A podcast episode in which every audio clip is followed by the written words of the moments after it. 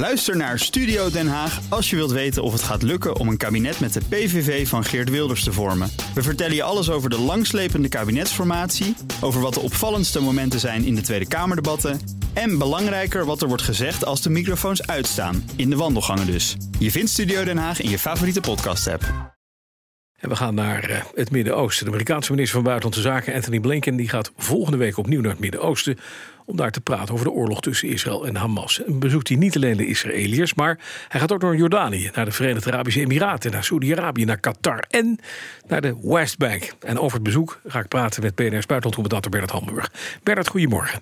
Goedemorgen, Bas. Ja, volgende week dus opnieuw de bezoek van Blinken. Het is een vierde aan het Midden-Oosten sinds het conflict op 7 oktober uitbrak. Hoe, hoe bijzonder of hoe belangrijk zijn die bezoeken van nou, Blinken? Ja, dat is wel belangrijk hoor, want hij, hij, heeft weer een lijstje bij zich. En dat, daar staan een paar dingen op die echt van belang zijn.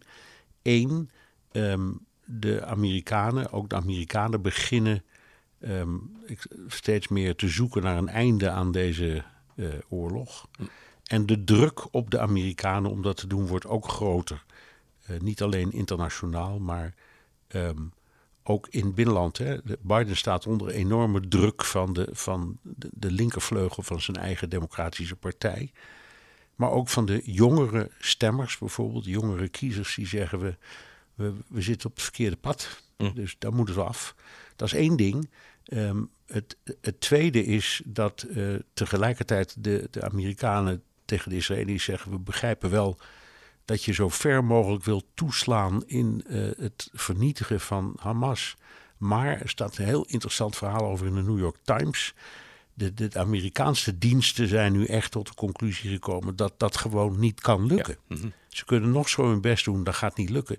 Dus je moet zoeken naar een middel om te stoppen. Dus dat gaat hij bespreken. Dus stoppen. En dan wanneer en hoe en onder ja. welke omstandigheden. Wat kunnen wij dan nog voor jullie betekenen? Daar komt mm-hmm. het op neer. En natuurlijk de kwestie van de gijzelaars. Vandaar ja. dat Qatar zo nadrukkelijk in zijn reisschema zit. Juist. Nu is het ook nog het verhaal. Wat gebeurt er na?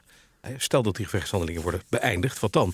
De Amerikaanse ja. veiligheidsadviseur Jack Sullivan is in gesprek over hoe dat moet gaan plaatsvinden. En als je dat dan aan elkaar last, hoe belangrijk is het dat Biden uh, uh, het daarover heeft, ook tijdens nou, die reizen? Het is, het is vanuit het oogpunt van Jake Sullivan uh, net een, een, heel klein ander, een beetje een ander hoekje achter. Want die ja. is in eerste instantie verantwoordelijk voor de veiligheid in de Verenigde Staten. Ja. Dat is zijn functie.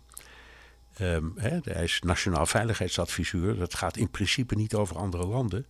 Maar wel als in die andere landen conflicten woeden die de Amerikaanse veiligheid of stabiliteit intern ja. in gevaar brengen. En daar is nu duidelijk sprake van.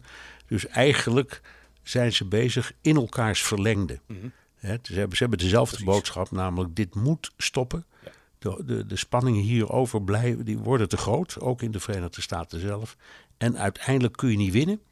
Dus je moet het op de een of andere manier zien uh, uit te onderhandelen in onderhandelingen. Daar gaan we alles aan doen. Daar spannen wij Amerikanen ons ook voor in.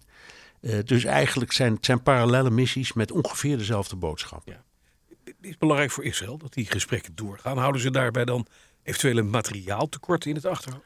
Ja, zeker. Want dat speelt natuurlijk ook. Hè. Een van de grote enigma's in dit verhaal is hoe, hoe kan het toch dat Israël van die enorme hoeveelheden wapens heeft. Nou, ja. dat blijkt. Geweldig verhaal over in The Guardian. Dat in Israël staat een aantal hele grote warenhuizen helemaal bomvol met Amerikaanse wapens. Bomvol is niet bedoeld als nee. grap. Nee. En um, daar staat voor miljarden aan mat materieel. Die hebben de Amerikanen in andere plaatsen in de wereld ook. Dus het is voor het geval ze zelf uh, munitie nodig hebben als ze ergens in conflict zijn. Maar die dingen die staan hier nu staan daar zo lang dat ergens, schrijft The Guardian, in Washington iemand te, te heeft gezegd: ach, geef die Israëliërs de sleutel maar. Mm.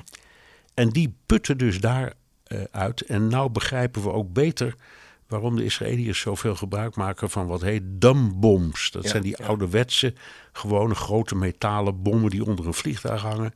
En die je afschiet in de hoop dat die ongeveer terecht komt waar je wil. Terwijl er veel modernere, lichtere wapens bestaan die veel meer schade aanrichten en veel preciezer zijn. Ehm, en een van de klachten die je van alle kanten hoort is... waarom gebruiken die Israëliërs toch zoveel van die dumbbombs... terwijl ze echt beter hebben en weten? Nou, hier is het antwoord. Daar liggen die, die, die, die pakhuizen namelijk helemaal, vol mee. Ja. Even nog een ander onderwerp, Bernard. Want uh, uh, onze demissionaire minister van Financiën, Kaag, neemt de positie in als VN-coördinator voor Gaza, hè, voor de humanitaire hulp vanaf 8 januari. Uh, is, dat, is dat iets waar de Amerikanen op staan te wachten? Sterker nog, ze krijgt in het Witte Huis een soort staande ovatie. Ze hmm. wordt echt met open armen binnengehaald. Um, en ze, ze denken dat. ze hebben natuurlijk ervaring ook uit, uit de hele Syrië-affaire. Toen ze ook in het Midden-Oosten was om die afschuwelijke toestand van chemische wapens op te lossen. En daar heeft ze heel veel goodwill mee gekregen in de Verenigde Staten. En ze hopen dus dat ze in haar nieuwe missie dat trucje weer kan laten zien. Ja.